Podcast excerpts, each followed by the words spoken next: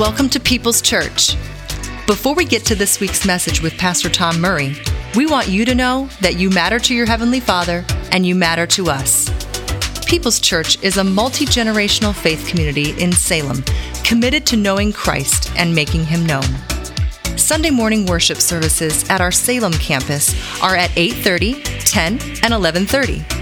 Watch messages anytime and plan your visit at peopleschurch.com.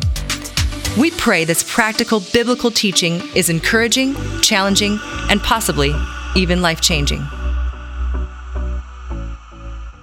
Let me ask you this question Would we recognize a move of God? If God was moving in a new way, would we recognize a move of God?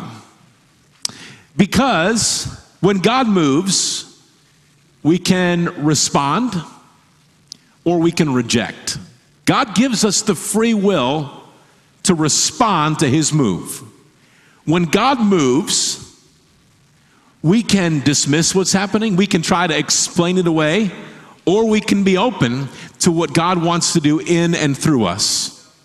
This is true for us as individuals. When God wants to move in your life, God's pressing you to something new, maybe something unfamiliar, a, a place you've not been before. And you, some of you, you, you've been there, done that. What you can do is you can explain away all the reasons that this isn't God. Or we can say, God, if this is you, here I am, send me. Work in me and through me. Today is Pentecost Sunday where we mark one of the great moves of God in all of world history. We celebrate the launch of the church after the death and resurrection of Jesus. The church is launched there in the city of Jerusalem just a few weeks after Jesus had been crucified in that same city. Now, if you were to call in the consultants, and we're thankful for people of wisdom. We're thankful for spiritual advisors and people who uh, speak wisdom into our life, praying people. But if we, like, just, like, we're to call in the consultants and say, what would be the best place for us to launch the church? I don't know that many consultants would say, well, the best place to do this would be in the same city where Jesus was crucified, where the crowds cried out for his crucifixion. The consultants might say, you need to leave that place and try to find friendlier ground. But Jesus had a different plan. Jesus had a different plan. On the day of Pentecost, the first public sermon was preached. After Jesus suffered and died, he appeared to his followers, proving to them in many ways, proving to them in many ways that he was alive.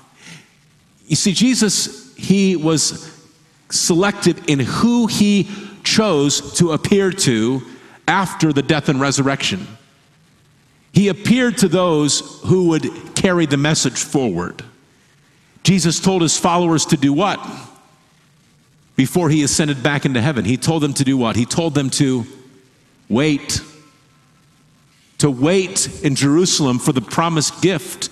The promised gift is the Holy Spirit. Hello? Jesus told them to wait. You know, sometimes God's direction today is to wait. Sometimes God's direction is to wait. If you if God has called you to wait, you're in good company. Because he told the people who would launch the church they needed to wait.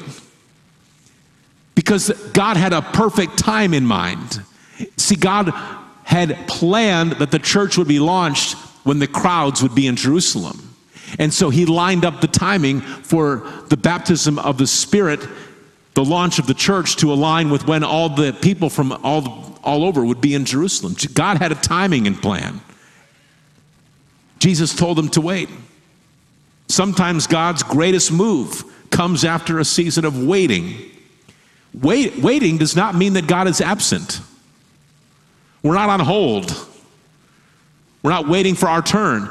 God's timing is perfect. Isaiah 40, verse 31 They who wait for the Lord shall renew their strength. The disciples are waiting in Jerusalem as Jesus instructed, and it says that the believers were together in one place, and then a mighty wind filled that place. What looked like flames or tongues of fire settled on each one, and the Holy Spirit gave them the ability to speak in other languages. And then, empowered by the Holy Spirit, they left the gathering place and they went into the streets. Christ followers, those of us in here tonight who'd say that we're Christ followers, empowered by the Holy Spirit, there are times when we must leave our gathering place to bring the message of hope. The believers went to the street empowered. Do you notice that when Jesus gave the Holy Spirit, when the Holy Spirit fell, they, he didn't dispatch the first followers as secret agents. He didn't send them out for undercover work.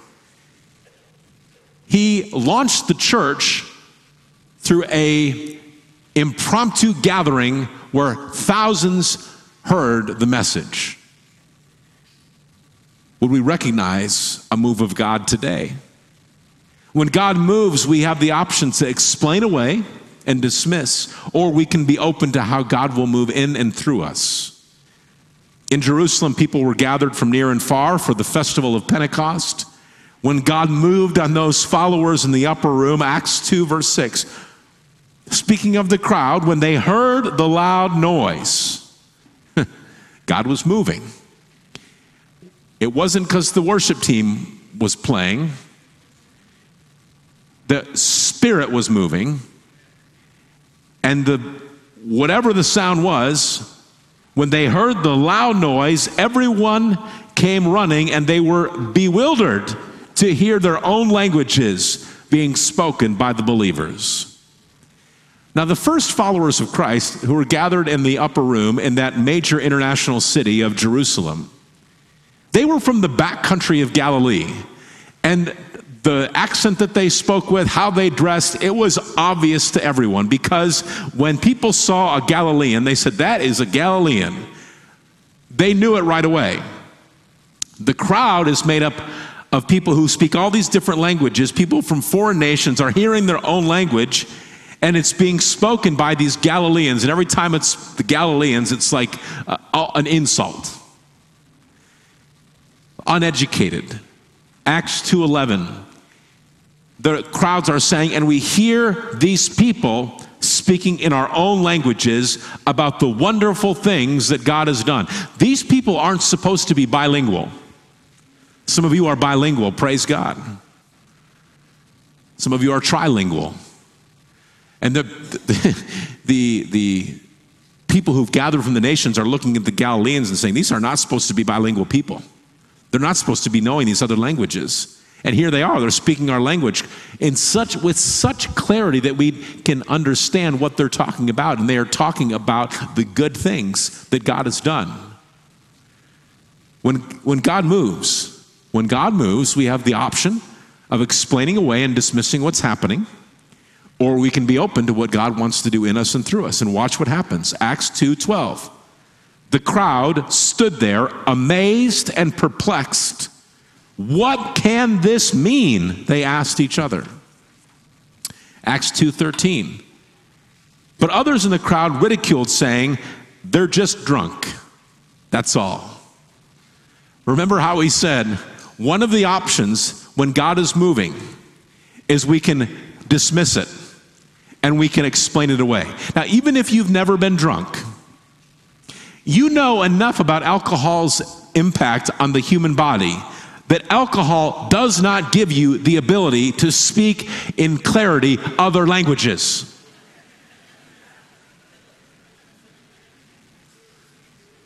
Some of you have said some things you wish you could take back when you were drinking. But here's what's up. When God is moving in ways that are new, in ways that are uncomfortable, in ways that are challenging, in ways that are convicting. Some will be open, and others will find a way to dismiss what's happening, even through ridiculous explanations that don't make sense. to declare that these people who have the ability to speak in foreign languages supernaturally, to decide that what's happening is intoxication. That is a ridiculous explanation. But some will grasp at anything to dismiss the move of God. So here's the question, or a series of questions for you and me. Are you open to the move of God? And I think we all would nod our head and maybe even say out loud, Yes, I'm open. Well, here's a couple follow up questions. What if it's uncomfortable? What, what if it's challenging? What if a move of God is convicting? Are you still open to a move of God? When God moves in this city, we're not saying if God moves in this city, when God moves in this city. Do you want to be part of what He's doing? Or do you want to come up with an excuse to sit on the sideline? When God wants to move in your life, are you open to what He might speak to you through the power of the Holy Spirit? Or would you go to even ridiculous excuses to dismiss how God may want to leverage your life? So, Peter is the one who stood up to preach, and Peter gives the church's first message. And it's uncomfortable. It's uncomfortable because Peter calls them out. He says to this crowd, It's your religious attitude and rebellion that led to Jesus' death on the cross. That's uncomfortable. You nailed him to a cross and killed Jesus, Peter says. Acts 2, verses 22 and 23. Words from the sermon that Peter preached. God publicly endorsed Jesus the Nazarene, Peter preaches God publicly endorsed Jesus the Nazarene by doing powerful miracles, wonders, and signs through him, as you well know. But God, but God, but God knew what would happen. And his prearranged plan was carried out when Jesus was betrayed. With the help of lawless Gentiles, now if Peter were to stop there, the crowd of mostly people of a Jewish background would say, yeah, it is the, the lawless Gentiles, it is their fault. With the help of lawless Gentiles, Peter says, you, you nailed him to a cross and killed him. Peter follows that up with this, verse 24. God released God released Jesus from the horrors of death and raised him back to life, for death could not keep him in its grip.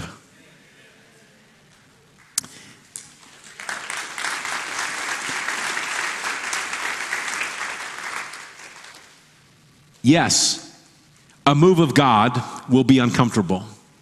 A move of God will push us outside of our comfort zone. Yes, a move of God is often convicting, revealing to us where we are separated from our Heavenly Father. Verses 37 and 38, Peter's words pierced their hearts. Peter's words pierced their hearts, and they said to him and the other apostles, Brothers, what should we do? And Peter replied, Each of you must repent of your sins and turn to God and be baptized in the name of Jesus Christ for the forgiveness of your sins. Then you will receive the gift of the Holy Spirit. Peter's words are just as powerful today as they were back then. Not because of who's speaking, but because of the Holy Spirit's power behind the words. Many, many, maybe this is even you here tonight, many in our culture are asking the same question that the crowd in Jerusalem asked 2,000 years ago. Okay, now that we've heard, what do we do about this? And the answer remains the same repent, turn to God. Repent, maybe a church word for you, repent means to turn away. It means to turn away from a life against God and turn to God. Repent, turn to God, be baptized, and Peter says, be ready to receive the power of the Holy Spirit. Yes, a move of God will push you outside of your comfort zone. Yes, a move of God is convicting, and yes, a move of God is challenging. Look at verse 40. Then Peter continued preaching for a long time, strongly urging all his listeners save yourselves from this crooked generation. Save yourselves from this crooked generation. Set yourself apart from a culture that is moving away from God. Sound familiar today? You think God is still asking followers of Christ to do this today? To set, that we would set ourselves apart from a crooked generation? That we would be willing to set ourselves apart from a culture that is opposed to God? I, I've looked through the Bible and I can't find any place where God calls us to blend in. There are times when, as a follower of Christ, you will not blend in. And that needs to be okay. We need to be good with that. Because at the end of the day, there is one who we are striving to please. And that is our Heavenly Father. It was a powerful day. Remember, we said that God did not deploy the first followers of Christ as a team of undercover secret agents. The church was launched through a mega service. How do we know this? Because verse 41 tells us that those who believed what Peter said were baptized and added to the church that day about 3,000 in all. So at least 3,000 people were there. Did you see how God uses the followers of Christ? Did you see how God used the followers of Christ, empowered by the Holy Spirit, in such a way that the people had to respond, but what was happening was undoubtedly the work of God. There's no questioning that God worked. Yet at the same time, as God is moving powerfully, people actually had to do something. It wasn't just come along for the ride, they actually had to make the decision to be involved. See, God drew the people in. How did He do it? God gave the followers of Christ the supernatural ability to speak in other languages. Now, the, the word doesn't say anything about the first followers being in some hypnosis, some sort of trance where they had no control over their bodies. They had to make the decision, empowered by the Holy Spirit, to walk down from that upper room, to go down the stairs and into the street and speak out loud. But they were doing it not under their own strength, they were doing it under the power of the Holy Spirit. And once the crowd was gathered, hearts were pierced. How did God do this? God is the one who was piercing their hearts, but how did God do this? He did it through Peter's preaching. God was certainly the one who was moving, yet he used people to carry out his purposes. And Peter was a fisherman. God bless fishermen Nothing, not speaking against people who do this very difficult job. But this was not a theologian. This was not the top scholar at the synagogue. This was not someone who went after this role or this title or this responsibility. God used Peter to do something incredible. All the credit goes to God, but God used a person in that moment and did you, did you ever see this? That when the hearts of the people were pierced, Peter's words pierced their hearts. And they, the crowd, said to him and the other apostles. So the other apostles were used in this moment. The other first followers were used in this moment.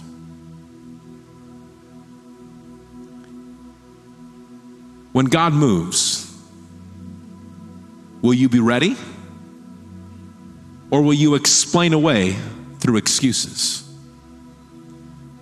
Because we can almost promise you that when God moves, it will be uncomfortable. When God moves, it will be challenging.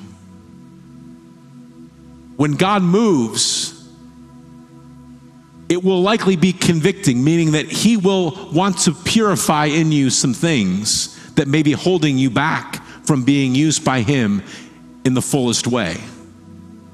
And maybe, maybe the Holy Spirit is speaking to you about that in some area tonight, where, where you, you know that there's some sin in your life that is holding you back from the way that God wants to use you in the fullest way. We believe that God is going to do a work in our city. And it's not just going to be one church. Thank God we have other Bible preaching, Christ centered, even other spirit filled churches in this city. When we link arms with our brothers and sisters in Christ, we can do great things. We believe that God is going to do something in this city, and He wants to use this church to be part of the frontline army. And that move could happen at any time. It's already happening in some ways. But what if God calls us to something that is greater than what we could even come up with in our own mind right now? What if it makes us uncomfortable? What if it's challenging? We want to be a church that's ready. We want to be people who are ready. Let me ask you if you're in this place tonight, and I'm going to ask you to only stand if you mean it. Don't just stand because others are around you. If you're just here to soak in and observe, that's fine. Or if you're not quite ready to go there, that's fine.